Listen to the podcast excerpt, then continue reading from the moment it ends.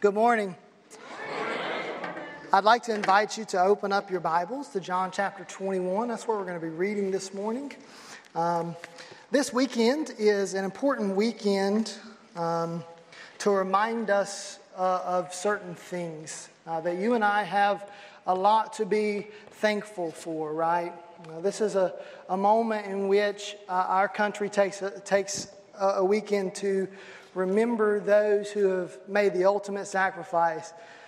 And, and, and here's what I, I like to use this weekend as a reminder of to live in my faith, right? This is, this is a reminder to live in my faith. One, ultimately, you and I celebrate this morning uh, the greatest sacrifice ever made, right? Um, but also, we celebrate the sacrifice of men and women and families uh, throughout our country. Uh, and, and we can live our faith boldly in a country because of what they, they sacrificed. And so if, if, you, if you know someone who's affected, a family member, uh, you know, send a text tomorrow and just say, man, we love you and, and, and we want to encourage you today. Um, so I would like to start the sermon off uh, with, with prayer. And I would like to pray for two things. Uh, one, if you're willing to pray with me, I ask you to pray the, the same things with me. The first part would be, man, that we hear from God this morning. That, that not only do we hear from Him, but that, that our hearts are willing to submit to His word this morning. And if you're willing to pray that prayer, I challenge you to pray it because uh, we're going to read His word and He's got something to say to you. Uh, but also, I ask that, um, you know, pray for me because some, I, you know, you get out of practice of this and you get pretty nervous. Like, I, I don't know what it is, but I'm pretty nervous this morning.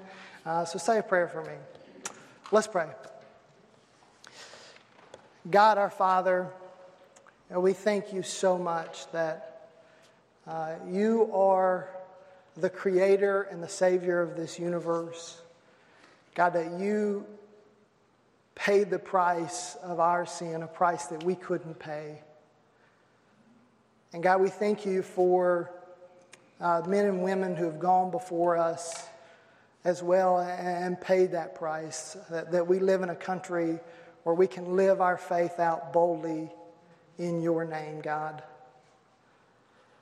And as we come to this sermon and to this moment of worship, God, we pray that our hearts be open, that our ears will be listening for your word and that we leave here being people of faith. God, who live out boldly in your name. God, I pray that the, the words that, that are said this morning are your words and that they bring honor and glory to your name. In Jesus' name we pray. Amen. Well, as Hannah told you earlier, I'm not your usual preacher, uh, and so uh, that's good news, right? Um, and so I do campus ministry at JMU, and I work with uh, uh, the college generation every single day.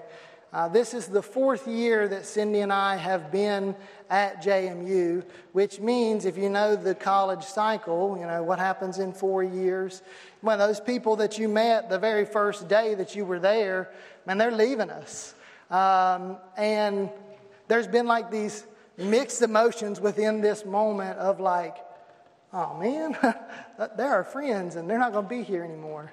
Uh, but there is fruit from our ministry. Uh, in fact, there's a young lady, her name's Morgan. I think she's okay with me telling you this.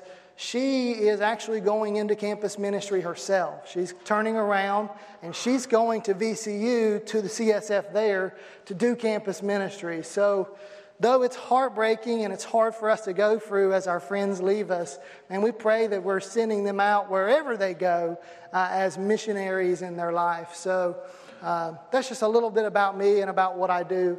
Um, we have any Lion King fans in here? Anybody seen the movie The Lion King? I know it's a little bit older, uh, but it's a great Disney movie. Uh, I grew up on Disney movies, and, and Disney has this way of making us feel things in our heart, right? Uh, you know, you watch this movie, and, and, immediately we fall in love with the king lion. His name's Mufasa. Uh, and, and Mufasa is a you know, he's the ideal king of his people, right?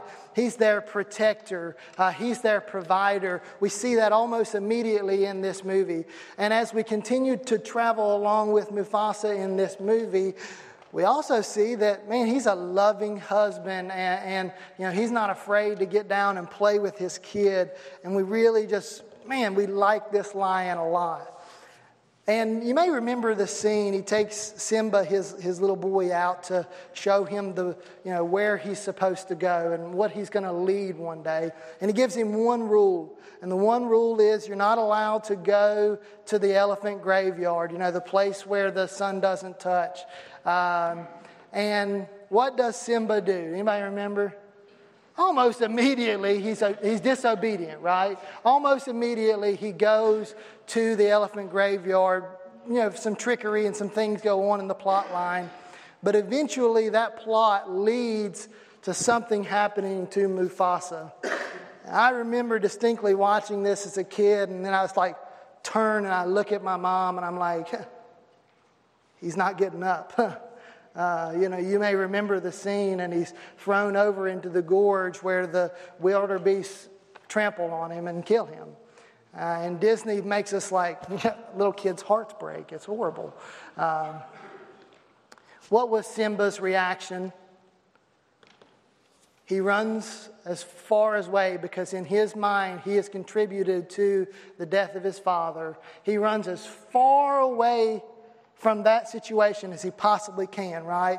And he goes and tries to find his own little Hakuna Matata while all along the way, his country land, his people needed him, right? He still had a plan and a purpose. Man, and I wonder when we come into this moment this morning, how many of us are far away trying to make our own Hakuna Matata? Trying to make our own happy life because we've decided to do something against God and we don't want to face up to the shame and guilt of that, so we wall ourselves off and we run as far away from Him as possible. As a campus minister, you know, I see people at their best times and I see people at their worst times, right? And you probably know college students make choices that they shouldn't make. Uh, and I've seen students in those moments. In fact, I remember talking to a young man, and we're, we're just talking back and forth. And, you know, he's like, he doesn't know who I was. Uh, but, you know, he's like, so what do you do? Which can be an awkward question for ministers sometimes, right? He says, What do you do? And I'm like, Well, I'm a campus minister here. And immediately, man, he, he, he turns his face to the ground puts his hands in his pockets, kicks the dirt, and says, I used to go to Young Life, but I don't anymore. Or maybe it was the woman at CVS when I was a young man. I was you know, probably 18, 19, something like that.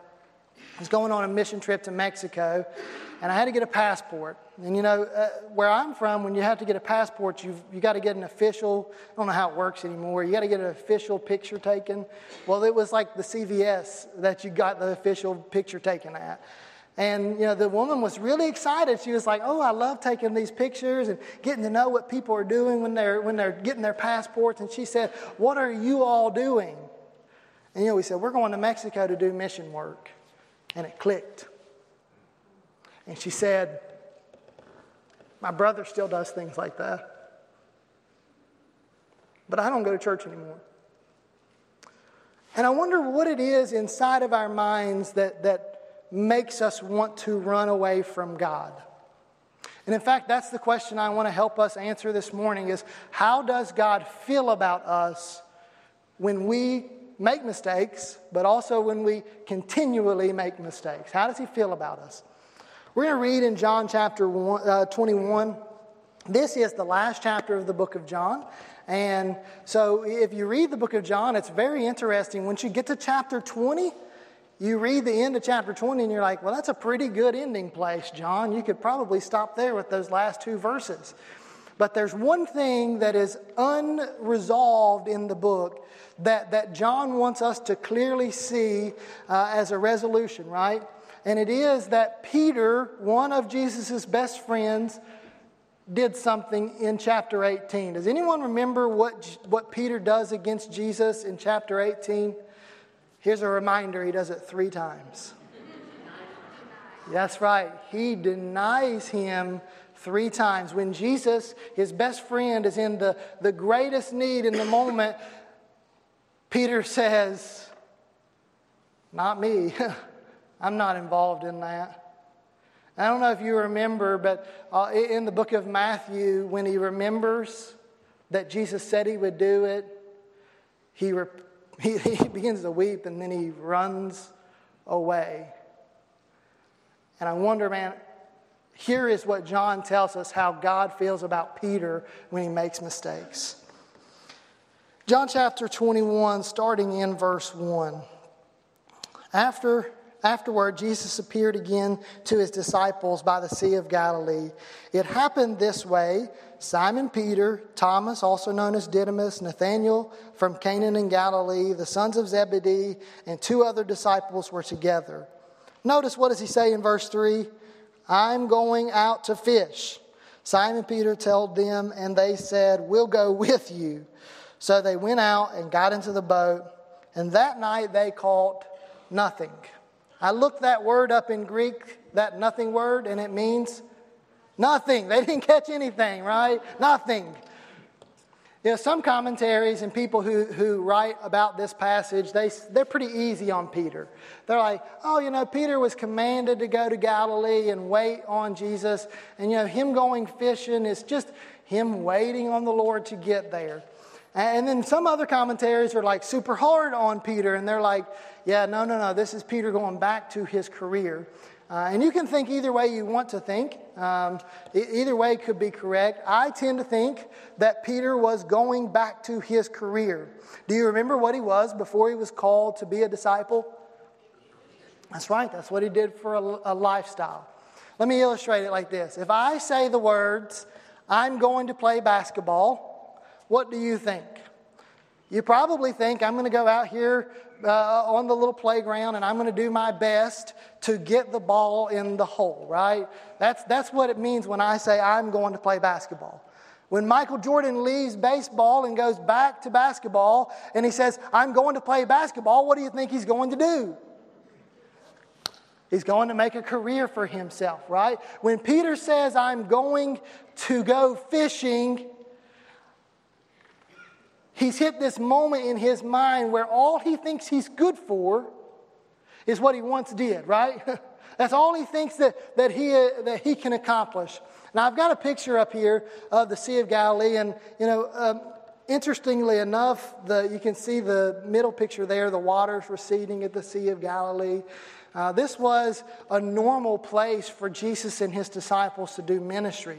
If you read the book of, of John, in fact, the majority of the ministry that Jesus does in the book of John is in this area by the Sea of Galilee. Now, we want to keep reading because we're, we're still wondering, you know, how does Jesus feel about Peter? We can kind of get an idea of how Peter feels about Peter, right? He thinks he's good for nothing but fishing. And now we want to know, man, how does Jesus feel about him? Verse 4 Early in the morning, Jesus stood on the shore, but the disciples did not realize it was Jesus. He called out to them, Friends or little children, haven't you any fish? No, they replied. He said, Throw your net on the right side of the boat, and you will find some. When they did, they were unable to haul in the net uh, in because of the large number of fish. Now, there's another picture here, and, and I, invite you to look at it. In fact, if you go to the Sea of Galilee today, uh, you can find this same boat. Uh, you can Google it right now. It, it, it's a first century boat, aka, if you look up the Jesus boat, that's what they call it online sometimes. Um, and, and, here's the, the measurements of this boat this boat is somewhere around 21 feet long and about seven and a half feet wide. Uh, and here's what Peter and, and the disciples do is they go out and as they're fishing, they've caught nothing, right?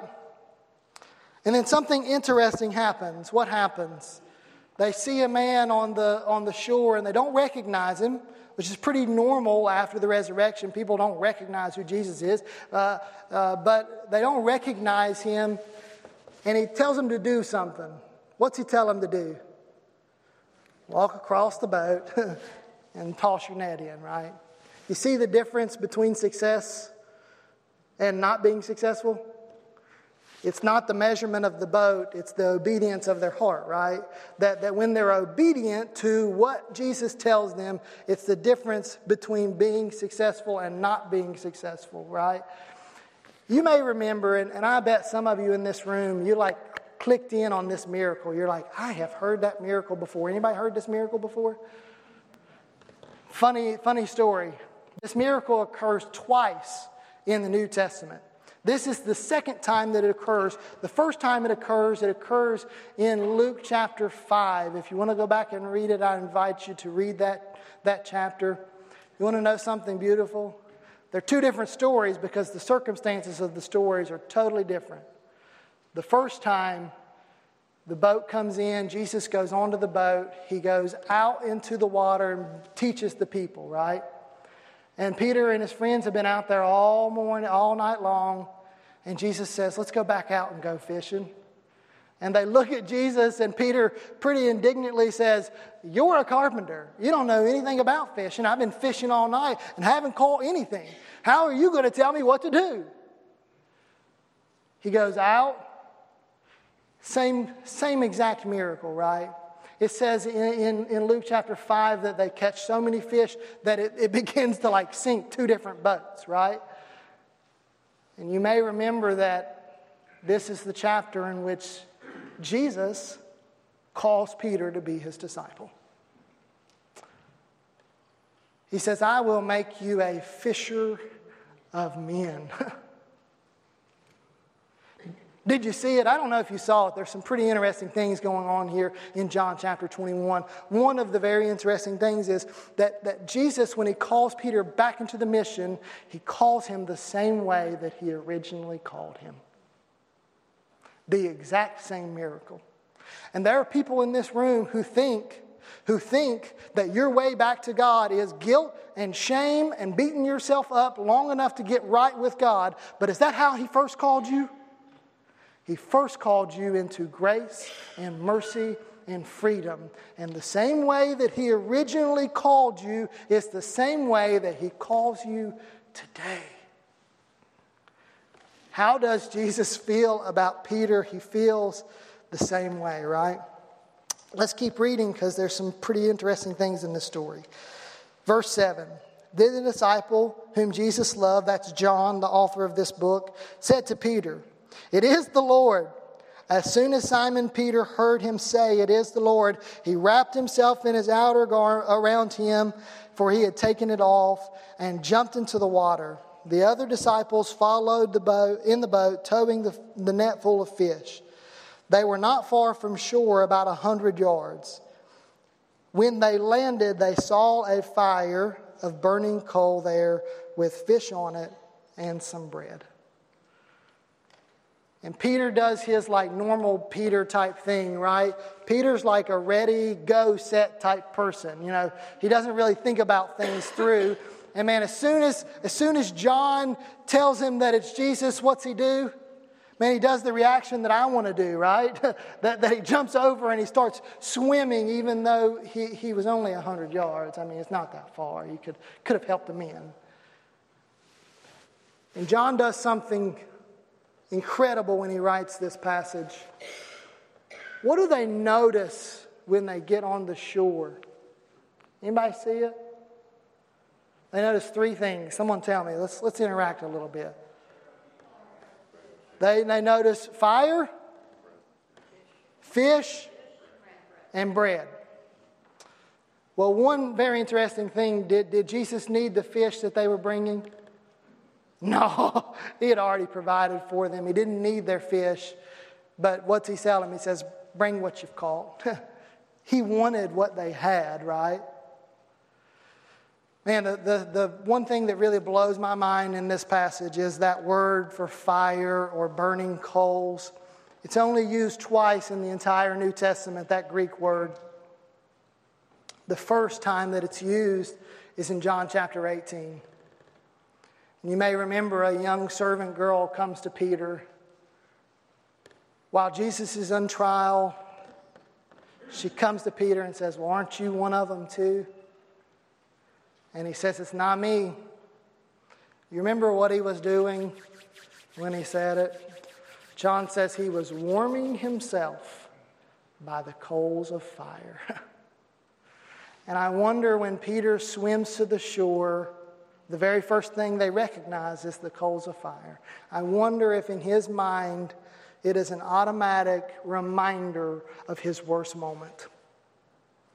That, that when he swims and he sees the fire, all he can think of is what he did in chapter 18.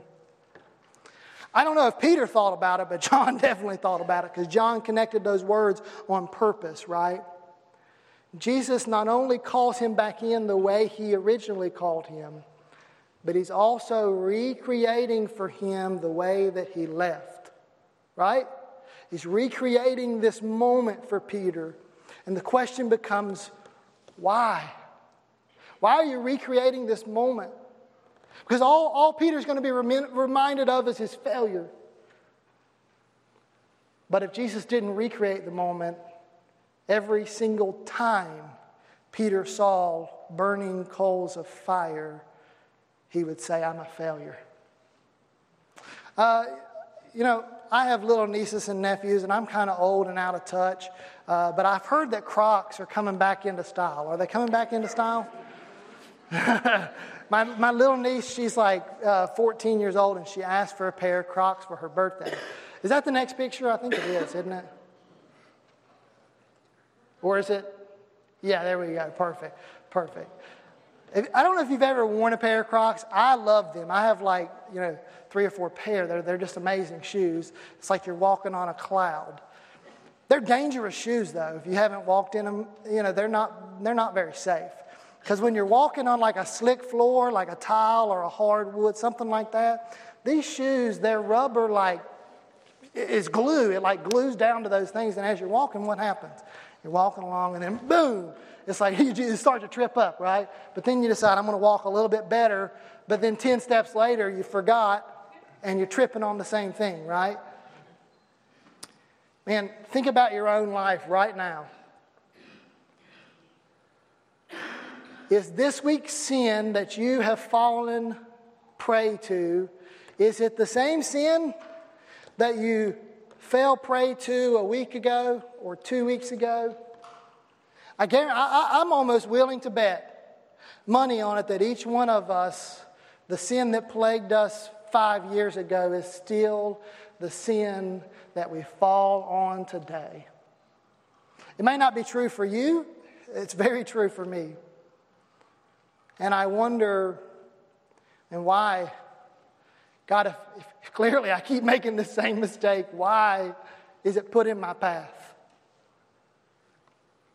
And you know what I think? I think the same thing's true for Peter. He's recreating a circumstance to remind me of his redemption, right? That that that, that storyline doesn't have to be the same. That he has redeemed me from sin and given me the ability to be free from sin. And what does freedom from sin mean? Freedom from sin means that I can make the circumstance different. Because I can walk away from the coals of fire or whatever it is that's tripped me up in my life and make it something different. And not be reminded of my failure, but be reminded of His redemption. And that every time that that comes in my path, what can I say? I can say, Thank you, Jesus, that you are redeeming this situation right now to remind me of his redemption.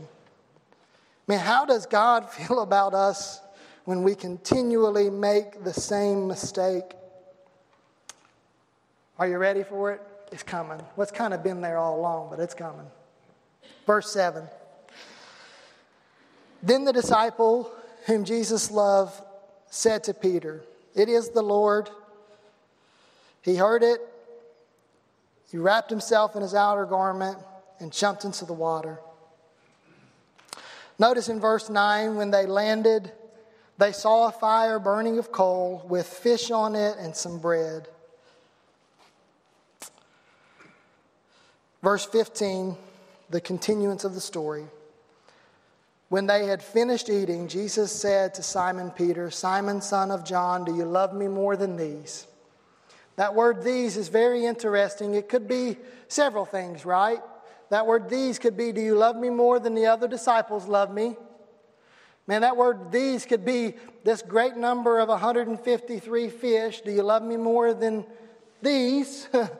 it could be both. Do you love me more than these? Jesus says to him, Simon, son of John, do you love me more than these? Yes, Lord, you know that I love you. Jesus said, Feed my lambs. Again, Jesus said, Simon, son of John, do you love me? He answered, Yes, Lord, you know I love you. Jesus said, Take care of my sheep. The third time, he, he said to him, Simon, son of John, do you love me? Peter was hurt because Jesus asked him a third time. third time, Do you love me? He said, Lord, you know all things, and you know that I love you. Jesus said, Feed my sheep. Well, one, you probably can see a direct correlation between the two stories of Peter's greatest failure and Peter's invitation back into the gospel, right? three and three. But there's something underlying this passage that is um, complicated, but also beautiful. Are y'all cool if I overcomplicate it just a hair? If not, we, will we'll pass it up. All right, good, good. Let's do it. Jesus says, Do you love me more than these? The first time he says, You've, you've heard this word. It's the verb form of agape. You've heard that word, maybe, in Greek. Uh, in fact, you might see people with tattoos of it. Uh, it's the word that, that the Bible usually uses for God's love. 1 Corinthians chapter 13, the love that's described there is agape, right? It's like a complete, full love Jesus says, Do you agape me, Peter? And Peter says something interesting. He says, Yes, Lord, you know that I philos you. You know that Philadelphia is the city of brotherly love. He says, Yes, Lord, you know I philos you. I love you like a brother. So Jesus says, Do you love me 100%? And Peter says, Yeah, 70. Jesus says a second time, Do you love me 100%?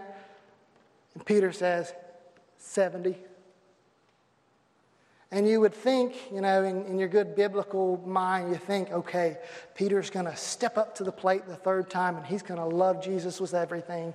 And the very interesting thing is, Jesus says, Do you philos me? The third time. Do you love me like a brother? And it brings up these emotions in Peter. And he says, You know all things, and you know that I love you like a brother. I said I'm going to overcomplicate it a little bit because how does Jesus feel about us when we continually make mistakes? How does he feel about us when, when all we have to give is me, 70%? And he meets us exactly where we are and uses what we have for his kingdom, right? If you go on to read the book of Acts, Peter preaches the, the first sermon after the ascension, right? Peter becomes a pillar in the early church. How does God feel about us when we continually sin, when we make the same mistake? He calls us, do you see it? He calls us the same way that He originally called us grace and mercy. He invites us back into the gospel through redeeming the circumstance, right? And then he uses what we have for his kingdom. I got some cute pictures coming up. Um, don't ooh and ah over them too much, but there's two cute little fellas in these pictures. I think they're coming up. Ooh, right. Oh, what cute little fellas. Um, that is me and my twin brother Joshua. Um, oh, I know, it's crazy. I had a nickname as a child. Uh, at that young age, my nickname was Mr. Spill It. you think that's funny, but it's really not. in fact, I'm a 30 year old man, and two Sundays ago, I was in my parents' house, and my dad said, Mr. Spill It.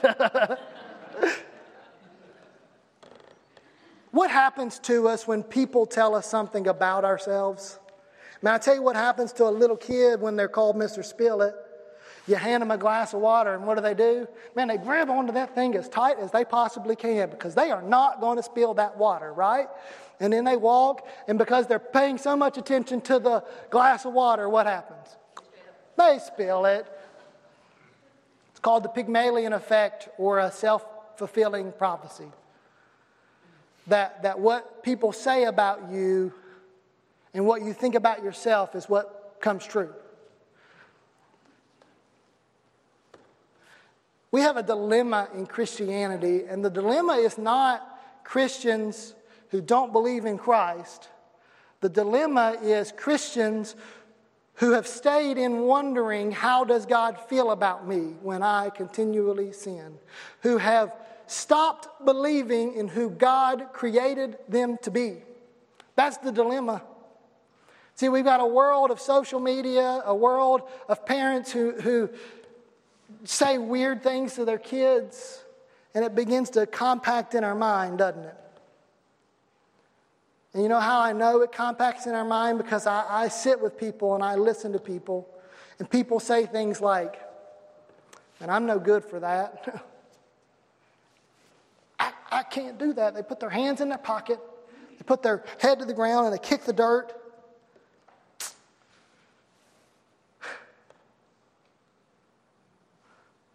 See, it's about time that we as Christians begin to believe in who God created us to be, right? The Bible says that He knit us in our mother's womb, that before anyone knew us, that He knew us, right?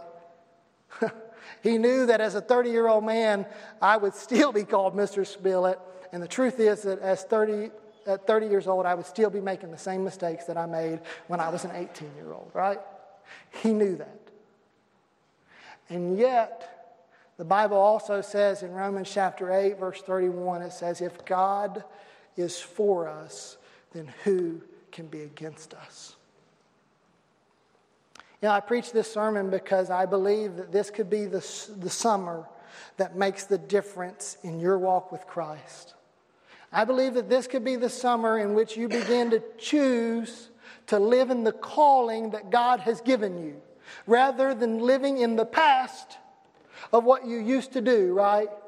Notice every time that, that Jesus talks to Peter, what does he say at the end? Feed my sheep, feed my lambs, take care of them, right? It's not a very good thing to be called sheep, right? sheep aren't very intelligent animals. And Peter says there are people who are stuck and they, they, they're, they're going thirsty while the water's right there beside them. Go and feed them. He says, move past it. Move past it. All right, let's close with prayer. God our Father, we thank you that you redeem our circumstances. God, that you are inviting us and calling us and drawing us into yourself. And God, as we prayed at the beginning, we pray that you give us hearts and minds to listen. That when you call, that we come, God. God, give me a heart like Peter when I recognize you to jump out of the boat and swim as fast as I can. God, I thank you for who you are and what you're doing. In Jesus' name we pray. Amen.